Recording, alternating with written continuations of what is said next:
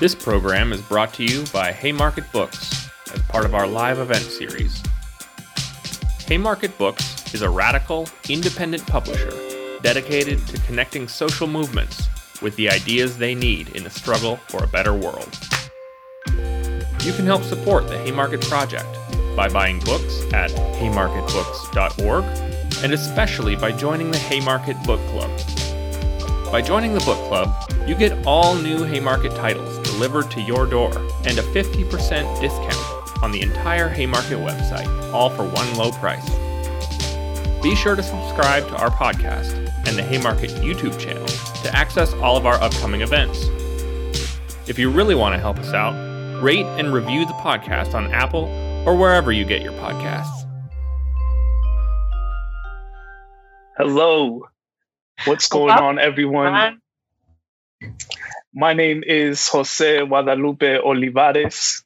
And I'm Susie F. Garcia. And we are so we are so we're so excited to talk over one another because we are just really hype about this event. Jose, you go ahead. For sure. Yeah. Um, this is the Haymarket Poetry Spring Showcase. We are here in our virtual AWP booth. Uh, as you can see, Susie brought the looks. I don't know what I brought besides myself, but I am here uh, and present. And Susie, tell us about the books and the poets that we are celebrating today. First off, you always bring the energy, Jose. You always bring your own style, which we 100% appreciate. But yes, um, I do miss the AWP looks. So this is me virtually bringing the AWP looks. Uh, and also, I had to get excited for spring. I mean, Midwest is doing what it's doing. It's pretending it's spring. So why not us too? Um, we've got three amazing authors with us tonight. We've got Maya, Hope, and Noor.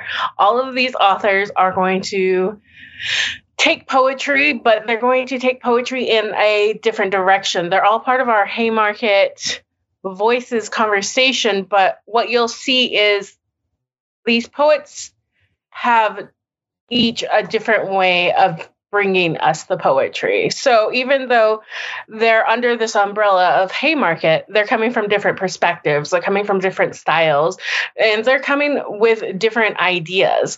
So this is a showcase, but expect everything to be a different deep breath you know? You're gonna breathe springtime in one moment but you're also gonna be bringing breathing city life in another moment. You're gonna be breathing countryside from someone else. It's going to be a showcase of variety tonight. Absolutely.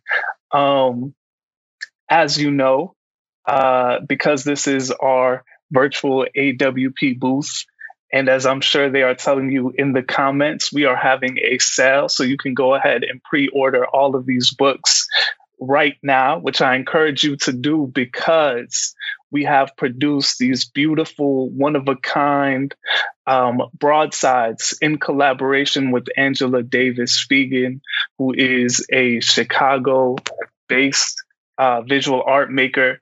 Um, and I promise you, you'll want your chance to get one of these broadsides. They really are beautiful and stunning. Susie and I have both been plotting on how we can get our hands on all of them. Um, so it is yet to be determined if we'll be successful or not. But you know, I'm I'm coming up with different fake email addresses right now to try and get multiple uh, entries into the contest. Um, but it's yeah, like please pre-order. You wanna you wanna collect them all. So I mean, out there and get going. Like Pokemon, like Go in 2016. Get out there and get them. Yes, absolutely. So take this moment, please pre-order the books. Pre-orders are very important to what independent bookstores and independent book publishers do. Um, so please encourage your people to pre-order the books, um, and also because the books are really beautiful and we're really proud of them. And we really can't wait to share them with all of you. And we're so excited that you'll get a glimpse of all of that beauty and wonder and truth tonight. Um, so, with that being said, Susie, are we ready to get into our first poet? I think we're as ready as we're ever going to be. So let's do it. Excellent. So listen, uh, I know that this is a virtual AWP booth, but uh, I need you to still be fully present in your body. Uh, and I need you to bring your full self. Like, I don't care if you're on the bus listening or, you know, maybe you pull this up. I mean, I hope you're not driving, but hopefully, wherever you pull this up, right? Uh, I need you to actually make noise and not just sit there and, uh, you know, not make noise. Please make noise. Um, for our first reader, we're going to have the poets read in the order that their books come out. So we are going to kick things off with Hope Wabuke, whose book, The Body Family, will be published in April. Here is Hope's bio. Uh, bio. Hope Wabuke is an is a Ugandan American poet, essayist, and writer. She is the author of the forthcoming memoir "Please Don't Kill My Black Son, Please." Hope has published in The Guardian, The Root, Los Angeles Review of Books, and NPR, among others. She is an assistant professor of English and creative writing at the University of Nebraska Lincoln and a founding board member and former media and communications director for the Kimbilio Center for African American Fiction. Wherever you're at, please, y'all, give all your energy and all your love to Hope Wabuke. Thank you so much, Jose. Thank you, Susie. That was really um, incredible of you. Um, thank you so much. It's just such a wonderful introduction. And thank you for everything you do uh, for Haymarket Books and just in the world and the poetry world, the real world. Um, poetry is the real world. Um, the, the thank you. Um, it's an honor to be here reading tonight, especially with Noor um, and Maya, two poets who I really, really love and respect. And I am really excited uh, to be here. Um, you know, on a special note, Maya was the editor for my book. And so I've just had the joy of really living in poetry with Maya for the past, thanks, Maya, um, year, past year, year and a half. And, you know, just such a genius and just beautiful, wise soul. So thank you, Maya, and thank you, Noor. Um, it's just been an honor and just so exciting to get to know your work, which is so incredible, and to be sharing the space here with all of you. Um, so um, the body family my book that's coming out from haymarket books um, it's kind of centered and grounded in the story of my family's escape from idi amin's genocide in 1976 and coming to america and kind of dealing with and trying to understand what america is in terms of race and, and gender and the, kind of very troubled history here.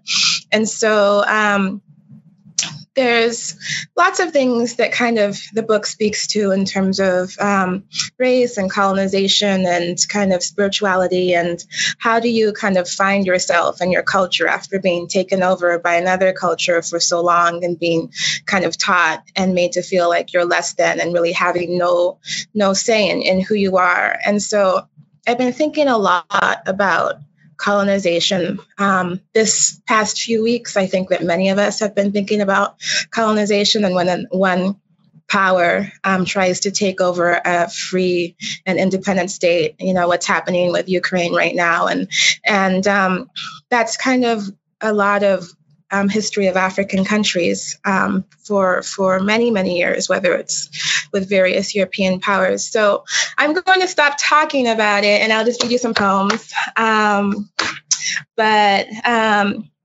so the first poem I'm going to read is called "If Not David." When the British came, they brought their guns and their Jesus. They took our oil and diamonds. They sent our men to fight their wars in Europe, did not send their bodies home. Amin was 18. He learned his lesson well. Kill the other, take what is his. When Amin and his cronies drove the British out, our country chaos, votes ignored already. Amin's killings were called simply a natural byproduct of events. His buddy Obote, the new president, promoted him, said, kill more. But later, when Amin's killings grew too much and his buddy Obote said, Stop, Amin went after him too, took the throne, and laughed. No one can run, he said, faster than a bullet. At times, so many dead bodies were thrown into the Nile River, the water stopped flowing. Hitler, Amin was fond of saying, had the right idea. The next poem is Goliath. Names given His Excellency Idi Amin, the Butcher of Uganda, conqueror of the British Empire in Africa and Uganda in particular, Field Marshal, Al Hajj, Doctor, Big Daddy, President for Life, Lord of all the beasts of the earth and fishes of the sea. Weight 250 pounds. Height 6 feet 4 inches. What his former British commander said a splendid type, a good rugby player, and a reliable soldier, cheerful, energetic, and an incredible person who certainly isn't mad. First instance of torture, 1962 Turkana massacre, burning alive, beating to death, etc. Overlooked. Promoted to head of armed forces, 1963. Awards, Distinguished, Distinguished Service Order, Victorious Cross, Military Cross, Doctor of Law. Seizes power, backed by Israel and Great Britain, 1971. Number of wives, four. Mistresses, 30. Abused, 34. Number of soldiers employed in special death squads, 18,000. Number of villages wiped out, unknown. Kill count, 300,000, or 1 in 26 people. Special focus, educated Christians. Flees to Libya in 1979 after losing war with Tanzanian forces and Ugandan dissidents. Motto In any country, there must be people who have to die. I think about that last statement of Amin's a lot, and I think about how so many times in so many different cultures and countries that statement echoes. And I think about the need to value our lives um, that nobody should be seen as um, expendable in that way. Um, the next poem is called Mouth. About my parents. Um, they pack nothing to escape detection, one change of clothes, no books, furniture, or photographs. Sewn into his pants, my father's lab specimens, my mother's wedding ring. A day trip with our daughter, they will say at the border. We will be right back.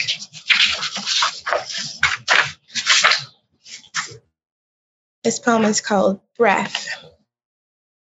They never speak of the dead, the massacres at school, friends and family disappeared, how they got word they were next, their crossing to Kenya, then America, what happened in the after to the left.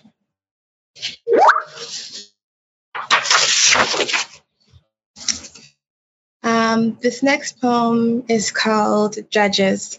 Um, and I think if you've been thinking about the titles to my poems, I was thinking about, again, what I was talking about earlier with colonization and how when the British came over, you know, it was they um, kind of instilled their language as English as the national language and their religion, Christianity, as the national language over the indigenous religions and languages, and and use that to kind of, you know, um, subjugate entire people and kind of make them believe that what they wore wasn't valuable. Um, and so, thinking about how do you go after that? How do you become who you are and who you were um, after colonization? Um, and so, kind of how, um, you know, um, Tedros of Ethiopia, I believe, um, said, you know, first they come with, the, first the missionaries come and then the, the guns come. I'd rather they just came with the guns. And so, how, you know, religion and violence have been so intertwined in colonization was something I um, wanted to kind of interrogate with this book and kind of, you know, find my own way to sifting through that and making sense of that. Um, and so the titles are kind of, and a lot of the themes become a kind of um, decolonial conversation with the Christian Bible, with that religion that was um, the kind of um, hand in hand with the violence to kind of understand what it, what is there. And um, um, so this poem is called Judges. He tells them, his American children, how when he was their age, he had to walk two miles uphill to school. After hunting the meat they would eat that day. After fetching the water they would use that day. After working the fields long hours before the sun had even risen. Then, after staying late to finish homework, otherwise there would not be enough light, chalk, or slate. He would walk those two miles back home to hunt, fetch water, plant, dig, or harvest some more, whatever needed to be done, because it was not just working twice as hard to succeed as these, his American Black children, get to do, but five times, 10, 100 times, whatever it took. There were hundreds of them, and only one mission, one school, one classroom, one chance to be the best and impress the Western missionaries and get sponsored and get out and become something but they do not understand, his American children, how there was no second chance. If his trap sprung free, they would not eat that night. It was winner take all, and he took, even if it meant there would be nothing left behind. You never looked back, only forward, move forward to succeed. Competition was the only thing, and winning is everything. But still, his American children say, Why does everything have to be a competition? Why do you have to be so hard? And he wonders, how can they want him softer when there is no room for softness? Can they not see such a thing was death where he came from? If he did not make himself so hard, he would not have pushed past them all for that one chance to win, escape. And he did escape, but they, his American children, all they say is, Can you not just love us? Can you not just take us back to Uganda's to visit so we can know ourselves, learn who we are, and how to love ourselves? Love had he not taken them out of Amin's genocide out of love and given them running water, free speech, the right to vote, a democracy and playing field that had seemed level, all 100% guaranteed by life, liberty, and the pursuit of happiness, when back in Africa, three of, the, three of five of them would be dead already from war, disease, or famine. Dear God, had he not done enough? Had he not been enough? Had he not tried his best? Had he not brought them here to safety? Had he not survived? Were they not all still alive? Thank you.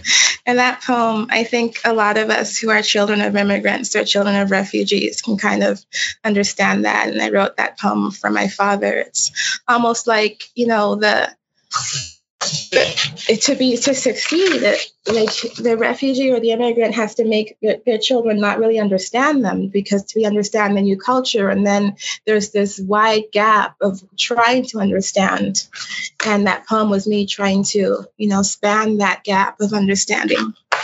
So here's a poem about my mom after a poem about my dad to be fair. Um, numbers Mother makes the doll after the baby boy who would have been my older brother dies. She sews his bits of curly black hair on top, pricks his finger with her needle, paints his blood on the cotton stuffed face. Two circles for eyes, two lines for nose and mouth, and she is finished. All the time father is away, she will hold baby boy doll and hum the many melodies she learned to sing when a hospital nurse back home in Amin's war to the skin thin, shivering, rib caged infants, tiny orphan fists flailing to eat their last bits of feces that would not keep them alive another day. The lightness of their bodies in her arms, no heavier than the breath of air. That was her song. And that's a poem that my mother never told me, but I had a dream about, and I woke up and I wrote the dream and I called her and she started crying and she said, I never told you that, that she was a nurse in the war and the children, the orphans, the babies, um, their parents had been killed by Amin and they had no, no milk, no breast milk, and there was no formula. Um, and they were just starving. Um, and I, um, and she said, I never told you that. I never told you that. Um, and there was something about, you know, as I started to write this book and be present and open to what was being told to me and what was available to be heard from the ancestors. So much of this book, I feel like I cannot take credit for writing it. I was just listening and bearing witness to what happened. Um, this poem is called Refugee Mind. They thought the leaving would be like the banyan tree, rising to spread wide, branches turn down, become root again, grow new life. But there is work that must be done to connect deep and strong inside alien ground. You must speak. You must let yourself be known by these new children in all your glorious, tangled mess of becoming. Your culture also. Burrow down deep in this, else, for there are always storms coming. Rootless, apart, you break. And that poem was a gift. Um, a friend of mine, when I was living in Los Angeles, um, she told me about the banyan tree, and I'd never heard of them, but it's a tree that that grows up and then their their branches grow down into the ground and then grow up again. So it's this beautiful image of a tree that rises but then burrows down into the ground to find its roots. And I was thinking, and again, I don't know if any of you have had this experience, but I, I find that, you know, um, sometimes when your parents have come from another country, they don't want to tell you you know where they've been from. They just want you to be in this country and succeed and and be you know in my case be american. And i was always wanting to know you know so much. But the trauma of why the leaving had to happen and plus the wanting the, the children to succeed just create in the new country created this you know um, milieu of silence of absence. And so that poem was trying to reach through that. Um, how am i doing on time? Um, jose susie how am i i didn't set a timer so i don't know. I'm completely lost. How am i doing on time um, two more poems. Would that be good? I think so, because I got to be honest, I was entranced and awesome. Okay, um, so I will have uh, end with one shorter poem and then one longer poem. Um, this poem again is about so many of these poems I was trying to, you know, my, my child was about trying to understand and the silence that that kind of um, people who have immigrated from a kind of traumatic experience kind of inhabit because they don't want to talk about what happened. And so really entering the space of trying to understand my parents and and that generation and what that experience of living through genocide and escaping was like and how that echoes you know um, through successive um, years. So this poem is kind of reckoning with that reckoning with the idea of of um, echoing trauma in that way. It's called, um, and it was grounded in that idea because again, I was raised in a very Christian household, um, and I went to Sunday school every day. Um, the the three men in the fiery furnace. I don't know if any of you had that experience and how you know they were put into the fiery furnace by a, an you know an evil colonizing king, and um, an angel protected them so they didn't burn, they stayed alive. Um, and that kind of image, you know, was centering in my mind as I was trying to think of, you know, the trauma of evil colonizing years and and and um, dictators. Um, and after the war, they still dream of things like angels that shield men from the firing. It is only the lack of heat the lack of singed skin and hair ash to fill the nostrils, and the coolness of the dewed morning air below the unfurled sounding of their winged rhythm rippling the air, unfired, that is remembering, that is remembered. This, the stuff of miracles that dreams are made of. We never talk of how now they run from flame, how they cannot cook dinner, how they cannot see any color but red, eyes stinging memory closed, the inferno still blazes, and they hear the crackling sizzle, and they think they see their skin blackening, pulled from their bones like a chicken on a spit, crisp from the firing in these night sweats and shivered terrors, these fever dreams, constant and inflamed in this still, loudening echo. I'm going to skip these poems and get to my last poem.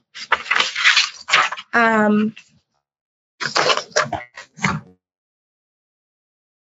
So this last poem I, wrote, and it, it kind of gets into where the book starts talking about, you know, coming to America and kind of having this, you know, this origin story of dealing with, you know, communist dictatorship and British colonialism, and then you come to America and you realize that America was kind of this this land of of you know this heavenly land to them, and you realize once you get here that it has its own problems and its own you know um, story of racism and and anti-black violence, and so kind of bringing that together in this poem.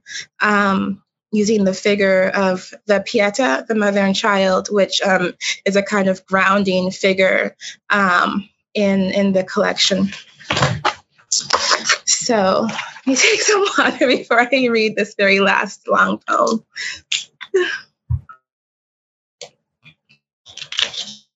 And before I do, I just want to again thank you all for being here. Thank you to Jose and Susie, um, Maya and Noor, and thank you to all of you in the audience just being here um, and showing up on what is in Lincoln, Nebraska, where I live, a very rainy, rainy Monday evening. Um, figure four, Pieta 2, black body as crucifix, patterned with a field of skittles, crossed with 7 Up against a blood red sky. Materials, white concrete and lead. When I was a little girl, you and I were the best of friends, dear Father, as I followed you down the long test tube flanked aisles of your laboratory, funded by the same people who had enslaved your grandparents and bankrupted your country and would deny them the medicines you were discovering, still following you in stores, still sending cops to watch our house. Because those N words have been up to no good since they moved to our town. I wanted to know why and wrote down everything you said as truth until I began to think for myself. And you couldn't have that. So you began to beat at me like a housewife does a stain, as if that would get the education out. The doctors have said you will spend this year dying, and I want to tell you so many things. But yesterday, they let free that white man who killed the little brown boy just because he was brown. And the day before that, they took away the protections for our right to vote. And the day before that, they released a study saying the radiation from the nuclear disaster exploded in Japan has already jumped in the water, swum across the ocean, up through our faucets, our hoses, into our earth, plants, and animals, our bodies now dying, infected already. And there is not enough medicine for everyone. And you know, who there will be not who there will not be enough for. This morning I had to stop while doing my yoga and curl into a ball, hold myself to keep from shaking. All day long I felt terrified.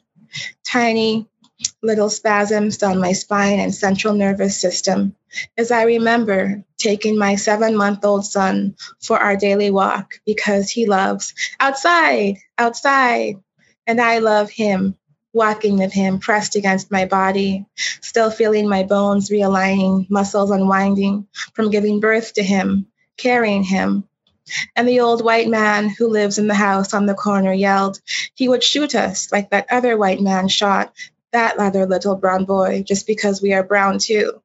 And all I could do was just think, breathe, breathe.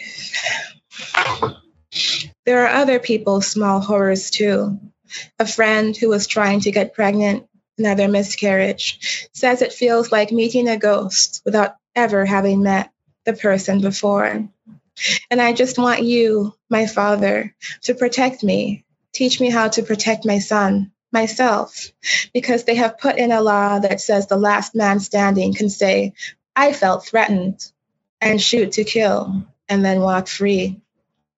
And they always say they are threatened of us. And they have taken away that other law that says they cannot step in front of our path to the voting house and stop us. And they have never stopped trying to stop us. And I wonder what is to stop them from firing, knowing their whiteness is their ticket to not guilty, to be set free of, having to feel the rage of, having a man who looks like you in their White House again. That was written in 2011 after um, Trayvon Martin was shot. Um, thank you so much for listening to my poems. Thank you to all the other readers and um, to our hosts, Susie and Jose. If you're enjoying the Haymarket Live series, you'll also be interested in a new book from Haymarket, Angela Davis, an autobiography. Featuring a substantial new introduction by the author, Angela Davis, an autobiography, is a classic account of a life in struggle. Angela Davis has been a political activist at the cutting edge of the black liberation, feminist, queer, and prison abolitionist movements for more than 50 years. First published and edited by Toni Morrison in 1974, Angela Davis, an autobiography, is a powerful and commanding account of her early years of political activity. With warmth, brilliance, humor, and conviction, Davis describes her journey from a childhood on Dynamite Hill in Birmingham, Alabama, to one of the most significant political trials of the century. From her political activity in a New York high school to her work with the U.S. Communist Party, the Black Panther Party, and the Soledad Brothers, and from the faculty of the philosophy department at UCLA to the FBI's list of the 10 most wanted fugitives. Find Angela Davis, an autobiography, at haymarketbooks.org. Thank you so much, Hope. We so enjoyed that. I think that a lot of those themes and ideas are going to be in our heads for a while. Um, and I will I will also say that you spoke of the spirit speaking to you to write some of these poems and i one of the first things i was thinking when you were when you were reading was how important who's telling these stories are so thank you so much for sharing that those came to you um, in other ways too and that how open we need to be to less conventional conversations right? We need to be more willing to think through what's come into our mind and why and how and where that can lead. And um, I think those poems really changed my perspective on a lot of things. So thank you so much, Hope. Um, next up, we are so pleased and honored to share with you the work of Noor Hindi. Noor is a Palestinian American poet and reporter. She's a 2021 Ruth Lilly and Dorothy Sargent Rosenberg Poetry Fellow. Dear God, Dear Bones, Dear Yellow is her debut collection of poets of poems. she doesn't collect poets. Um, maybe a little. she lives in one of like the coolest places in the world, definitely in the country, Dearborn. If y'all haven't been, get down here because it's the place to be. Uh, everyone, please welcome Noor Hindi. Hello, thank you, thank you, thank you so much for that beautiful introduction. Um, thank you, Hope, for an amazing reading, and Maya for being here, and Jose um, and just the Haymarket team on all of their work on this reading and the books that they're putting together, the beautiful, all the beautiful books. Um, and uh, like a hope, my book was edited by Maya. And so it's such an honor to be reading with her. And I knew it was a match made in heaven the minute that she um, started talking about my book. And I felt so seen and um, loved, and I felt like she fully saw those poems for for how they how I intended them to be seen, and so. Um, thank you, thank you, Maya, and I'm so excited to read your book and also um, hear your reading tonight. I'm gonna um, grant myself some, uh, I guess, compassion and say that uh, I'm going through a cold right now or like a sinus infection. And so if I start like sniffling, um, I'm probably crying a little bit, but also I have this like really mean sinus infection that's taking over my life today. Um, but I am so thankful to be here with y'all today. And so I'm gonna I'm gonna read a little bit from the book. Um, every time I go to talk about the book, I'm not quite sure how to like encapsulate it. So I'll just say if you like the color yellow and believe that Palestine should be free and also like maybe laughing a little bit, um, buy the book. So that's my that's my pitch. Um, I also I'm so excited about these broadsides that are coming out and um, I'm to read. I'm to read the poem that is uh, in the broadside, actually, to start out with, and then I'm to be really selfish at the end of the reading, and I'm to read three new poems because I'm a little bit tired of the current poems that I've been reading for the last few months. So, um, yeah, please bear with me and thank you. Summertime. I've carried a keep calm, carry on bookmark in my pocket for the last 22 days. Everyone wants to shake my hand. Hello, my name is Light. Look at how quickly I can love, unlove, pretend to love the sound of conversation. I once killed a lot of bees with a plastic bat. They invaded my friend's backyard, tiny sunlights quivering in the air.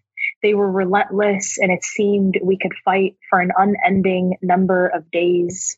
I was nine and the bees were dying, and we called my massacre bravery. Have you ever gazed at the center of a sunflower? It's so beautiful, it should eat us alive. Yesterday, I dreamt I was fixing an elevator. It only went up forever and ever, but I grew tired of its constant optimism. The persistence of everything. Sometimes it kills me. Thank you. Um, I've also been I've also been thinking a lot about colonization, like Hope said, and I've been listening to the news a lot, um, which is something that I write about a lot. I am not currently reporting. I was reporting. I got burnt out.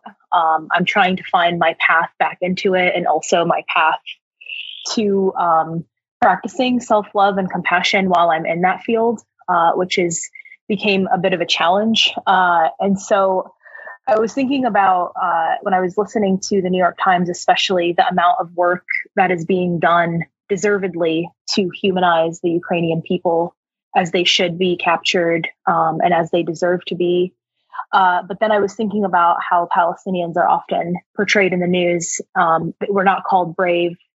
We're not called, um, you know, like we're defending our rights. We are called terrorists. And the uh, contrast that has been so sharp toward that coverage lately is really difficult to uh, has been really difficult to not see and and, and think about but anyway i'm going to shift gears and actually um, I, I i interacted with this the the cover of the book was a bit of a dream come true i got um Arwa um, Al Shamsi in Dubai. She lives in Dubai to do the cover for it. And it was kind of wild because I have this poem in the book about calling my own mom from the moon.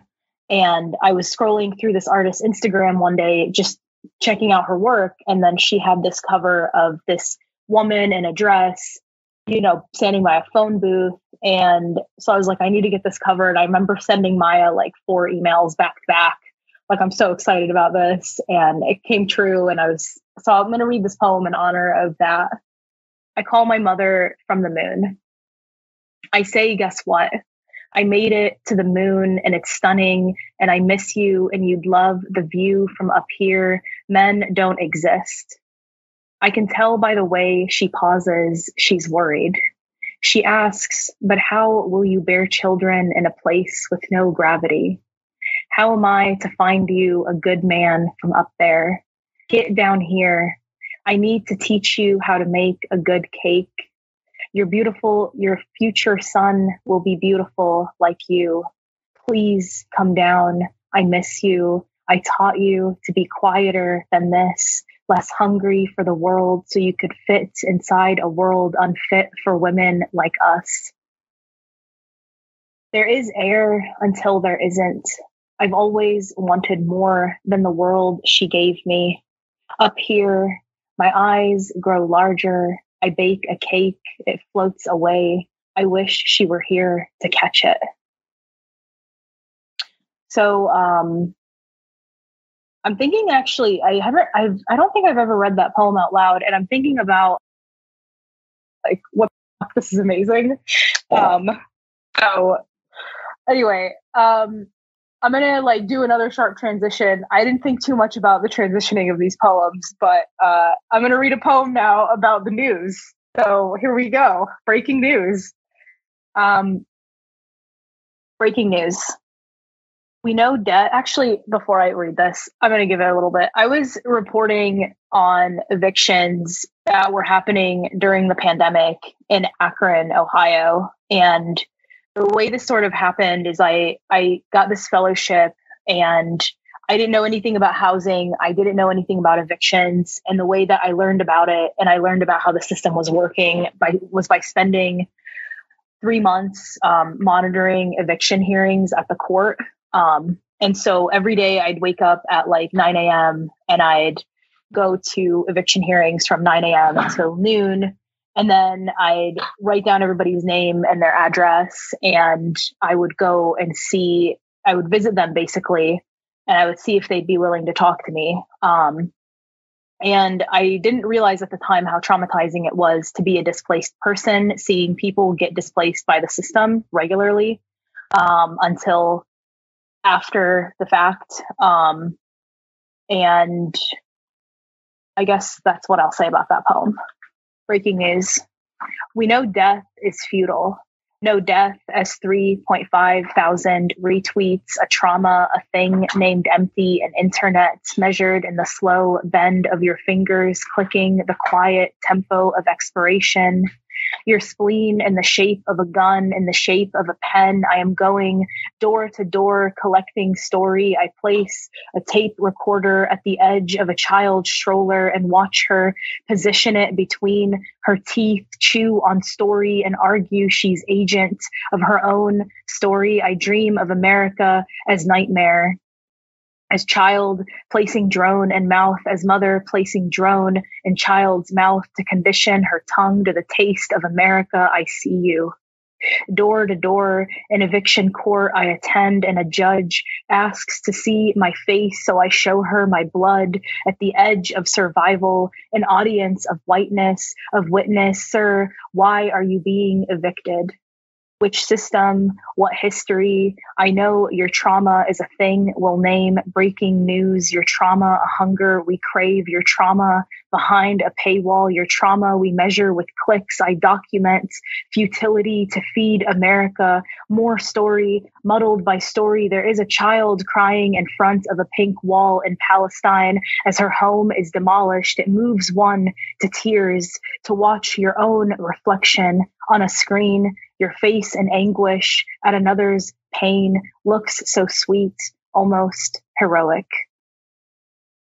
Thank you. Um, so I was um, when I was reporting, I was having a really hard time um, with the power imbalance of being the person to document someone's suffering for the purpose of um, some white politician or business person to care enough to make or enact change, right? Like the cycle of it felt really hopeless to me. Um, and I'm still I'm still questioning and like grappling with these ideas. But then I realized also that I um as somebody who's never been to Palestine, I write about Palestine a lot. Um, and there is a positionality there, right? Um, and then also as someone who is consistently the first time I think I picked up a recorder and and recorded an interview and wrote something was probably with my father, right? Like we want to know our parents' stories. And I wanted to know his experience um, of uh, growing up in Palestine. So I have um, I have this poem. I once looked in a mirror but couldn't see my body. This is after Ghassan Kanafani. I document as argument I exist. I learned this from watching my father alone in the night, drawing and redrawing a map of Palestine, green ink. Before 1947, he would insist, before partition, before the nation became history, before my tongue mistook thank you for survival, before I chose an industry that headlines my people dead, a camera melts in the desert sun. From far away, I hear the dying clicks of its shutter, the loud bang of headlines slamming newspapers, the sharp gaze of eyeballs.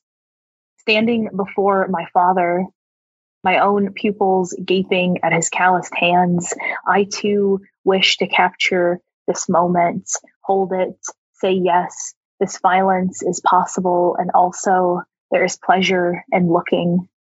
But who is the audience of my looking, and how far does a hurt stretch before it yellows?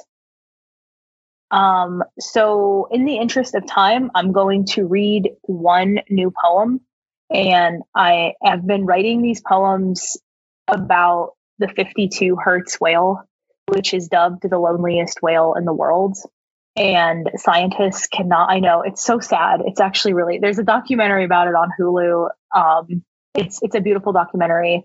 And so I've been writing these poems about this like stupid whale um, and loneliness and my stupid loneliness. Um, and no one has ever seen this whale. We can hear him. We don't know what he's saying. Other whales, he like he the, the sound he makes is like 52 hertz. So other whales don't know what he's saying. They can just hear him. It's sort of I know it's like really yeah. It's this like huge giant metaphor for loneliness, and I as a poet took advantage of it. So here we are. Here's my here's my uh here's my whale poem. The world's loneliest whale sings the loudest song, and other confessions I won't make metaphors out of fish. If I have to die, I choose the ocean. If I have to live, I choose you. You, everyone I've ever mourned. I believe less and less of sunlight these days. I won't die alone. To awaken crying is to awaken displaced. Ghost of your joy in the bathtub, a face in the mirror, your nephew's painting in the foyer. My mother cried in bedrooms growing up. I would study her for hours. In a study, researchers learned patients who cried less are likely to have dismissive attachment styles. Today, Every bedroom in the house is mine. I stopped crying at age 12. I am angry at the color yellow. Trauma and all eight of its tentacles make a mangle of my skin. I can't find my home as, ch- as a child. I hated being the youngest. I hated being looked at by those I loved. In dreams, I spoke a language no one understood. Research suggests loneliness increases cardiovascular disease. When my cousin died, she died alone. Heart failure makes the body go boom. When the world collapsed around Darwish, he wrote of coffee and sex. When you held my body close to yours, I thought of clementines, sweet citrus, all the world's lemons we temper with honey.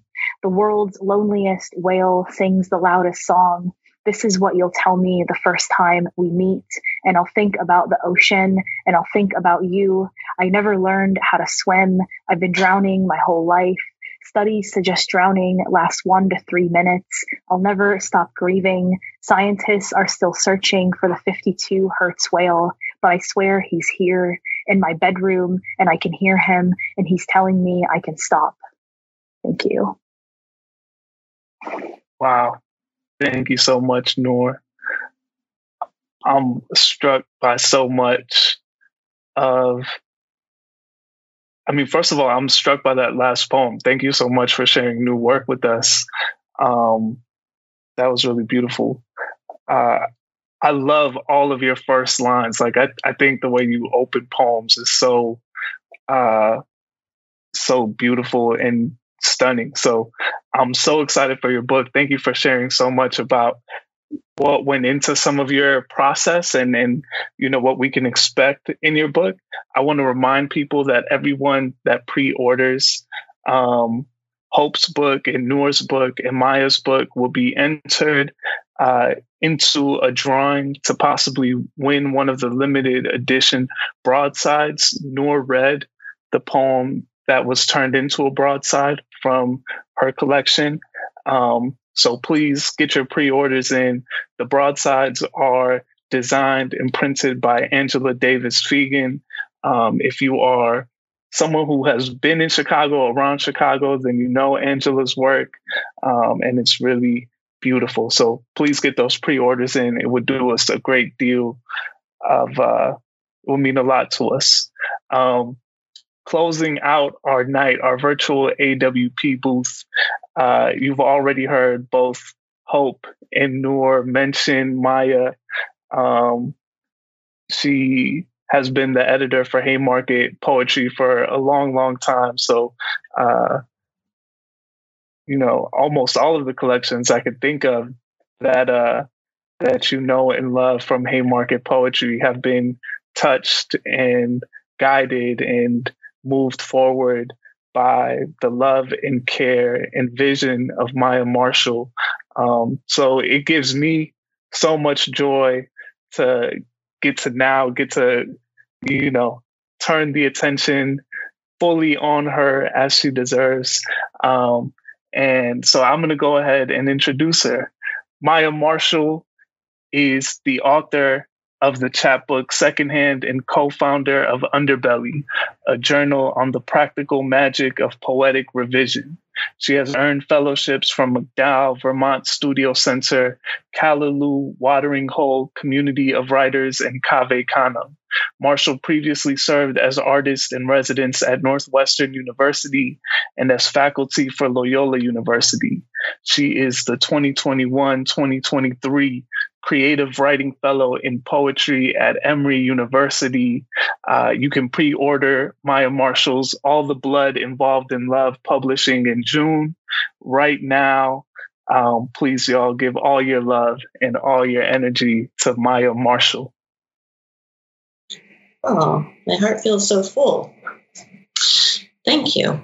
Thank you for that introduction. You know, what an unusual gift to be able to read with poetry peers and heroes and folks whose books I've seen grow over the last few years. It is, I guess it's what you get when you decide to dedicate your life to poetry, like a like a fool or a stubborn woman, which I am. I'm not a fool. I am stubborn and dedicated to this practice because we hear from Noor and from Hope and from Jose and Susie in their work that history lives in the poems um, and the voices of the people and the voices of the folks who left and survived. And uh, so I'm grateful to be counted among your number. Uh, all right, look at this thing I made. Is that not so beautiful? Thank you, Rachel Eliza Griffiths, for this cover. I'm going to read some poems out of it. And then I'm going to read one long poem that I'm working on uh, currently. And then I'm going to stop being in front of the camera. I like to be in the background. Um, this book has a central question um, that that each of the poems answers from a different vantage point. So, um, why don't you parent a little is the first poem, and it is the you know, the pole that the carousel swings around. Why don't you parent a little? The story is that there is so much loss, so much waste, and a woman who does not make a body with her body. Such sunk potential and a sex that does not produce. The story is that we have progressed the story is that the Black woman is safe. The story is that the Black woman is safe if she protects her king. The king is dead.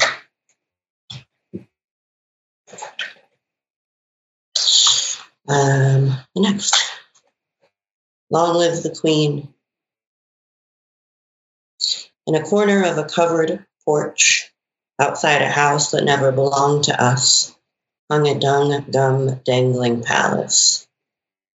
Dual bodies hummed inside my parents' marriage. A dry corn cob. The whole husk rattle hiss. In the spring, hornets buzzed never slick with anything sweet like honey. Um, I grew up in Texas.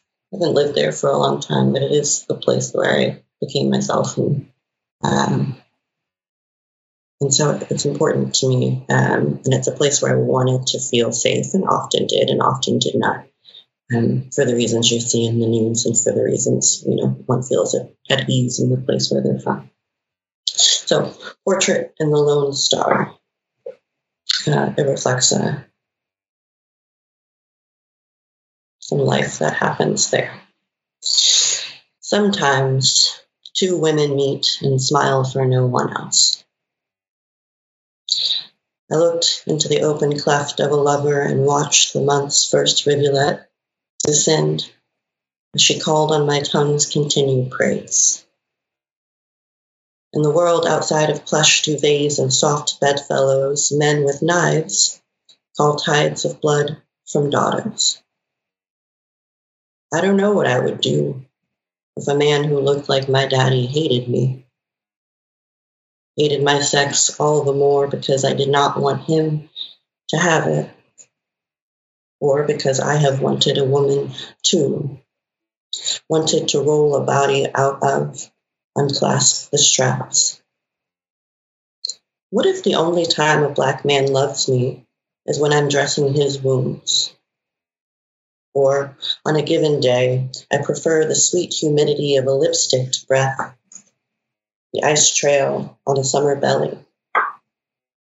Somewhere near the home I left, two women lie together openly in bayou humidity, croon in the lover's spit. Later, one's father unclasped the straps, rolled their bodies out of a red Kia. Did she ever call him daddy? Was it like the first time he held her?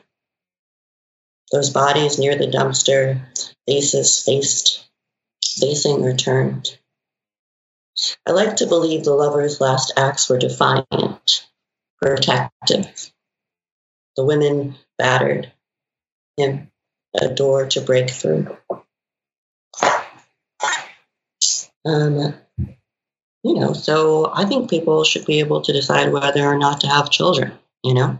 Uh, and there's this thing going on where we like imprison folks when they're in refuge or need of refuge, and then we give them that Mississippi appendectomy, which is, um, and I keep saying we, and I say it because there's this idea of, you know, democratic reign here in the nation, but actually, there are some people who have a lot of power and money who make rules, laws that put children and, and other people in detention centers and then make decisions for their reproductive futures, for their futures. Um, and so uh, there was a whistleblower who may or may not be problematic, but she did say a thing that needed to be said. So this is for Dawn Wooten. I have the good fortune to be free, to choose, to have part of my cervix intact, to change the locks after I'm attacked. Somebody offered me a karate class. I could still, with a little more of the luck I've already enjoyed, say yes to a man, to a little sugar, no human has life without blood. I could still go under and come out whole enough to make another whole life. A child to place to my mother's bosom.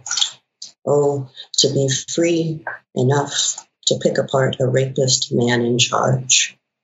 Or a god doctor with some script for all the reasons she knows life is hers enough to give or take.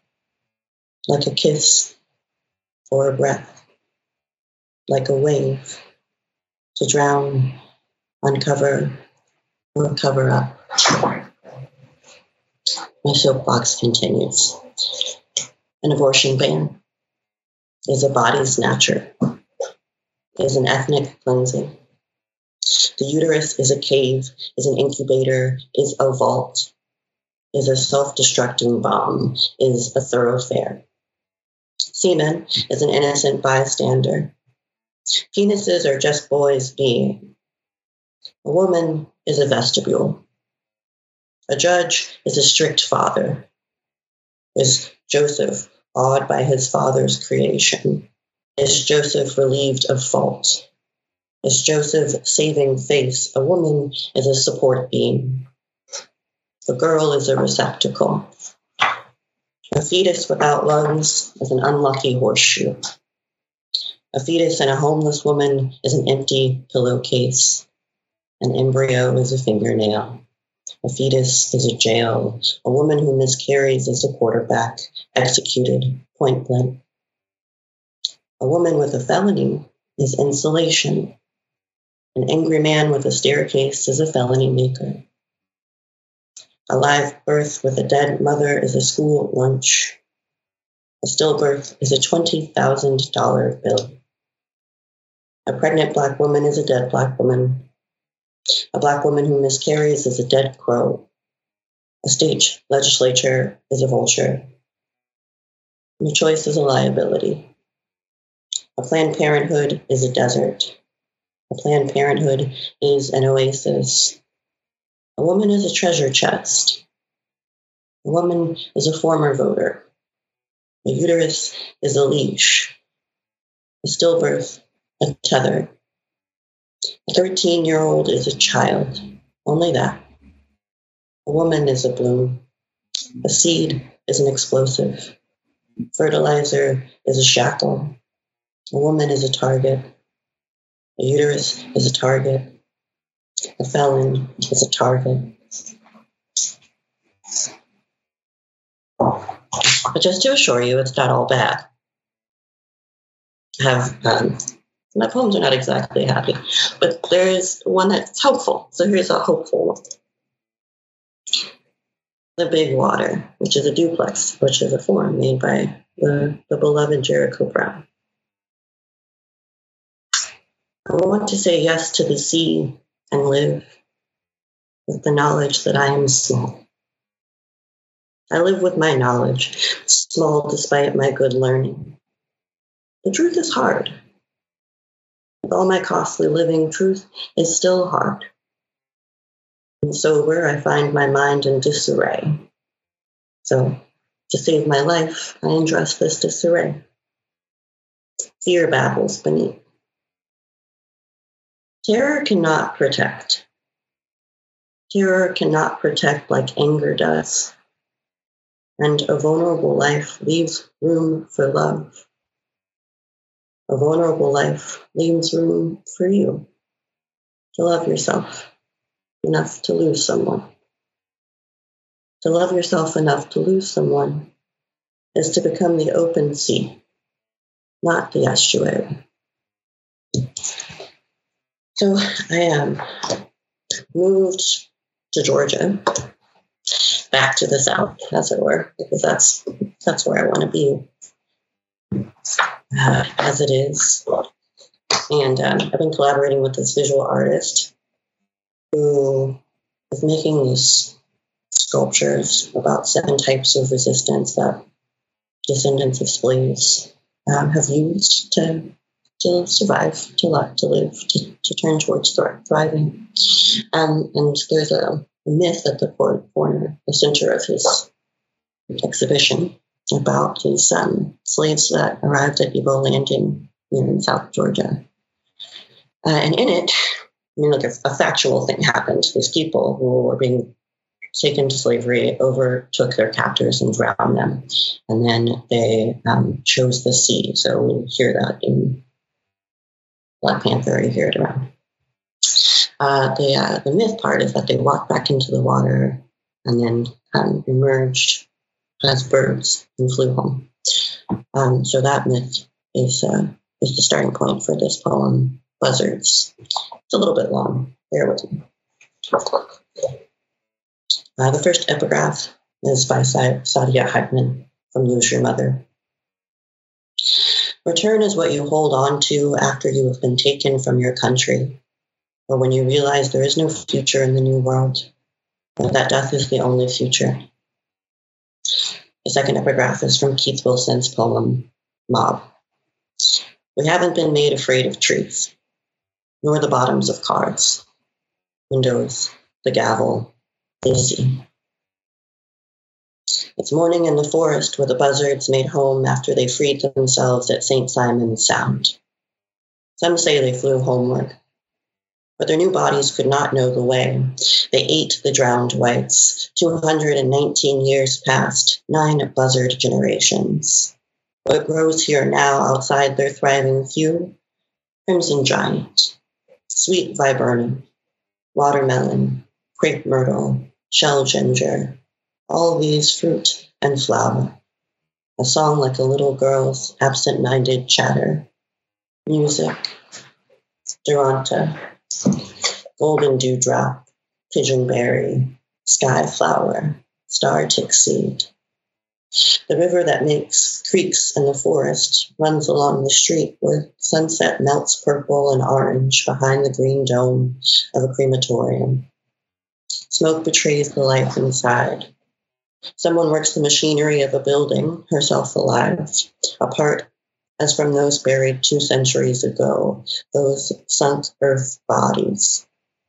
Some evenings, joggers pass. Languid smoke and spirits smudge the sky. Clouds escape the open globe in the cemetery's center.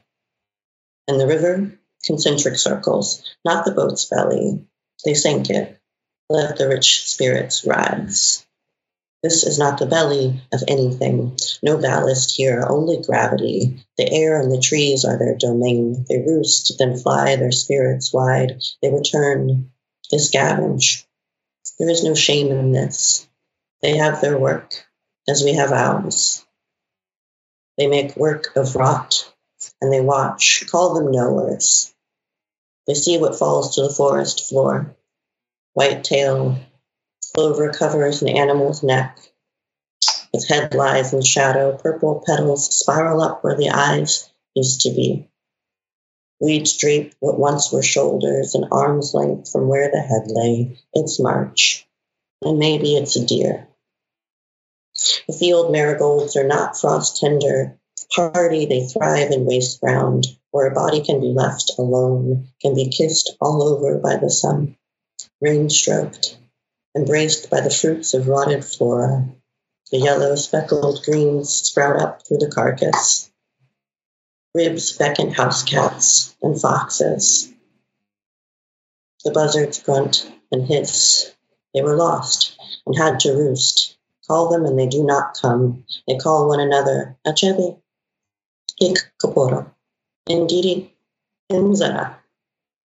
They are descended from those who stayed, lost as they were, and far from home, transformed and new to being birds. The sky was unfamiliar, the trees felt safer than water, and so they flew, and so they roosted, and so they returned. They have seen black women giggling and licking ice cream. It is common to call on the family hanging in the trees, even now, even in urban trees, even in southern Georgia. It is it isn't only a story.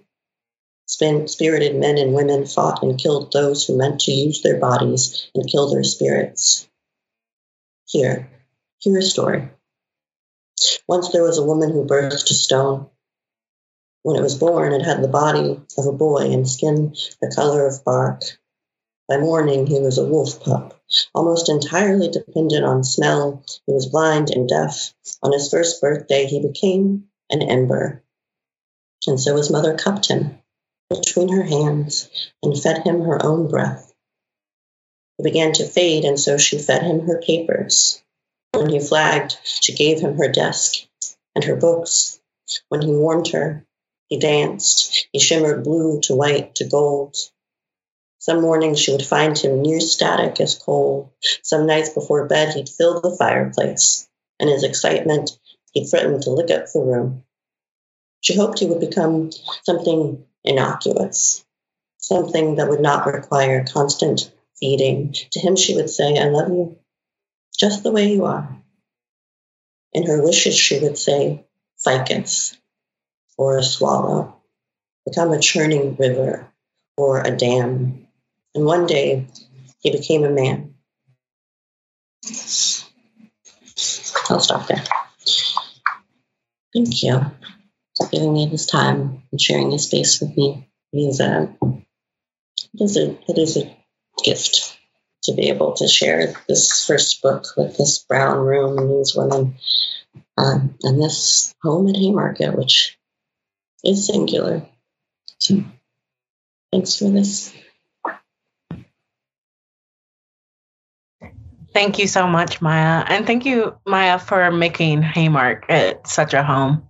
Um, not just your poems, but your your work at Haymarket has really guided so much of this new voice and this exciting uh, new style that is Haymarket poetry. And we are honored that you are sharing your book in our space. And thank you. I just, I'm breathless with how amazing that was.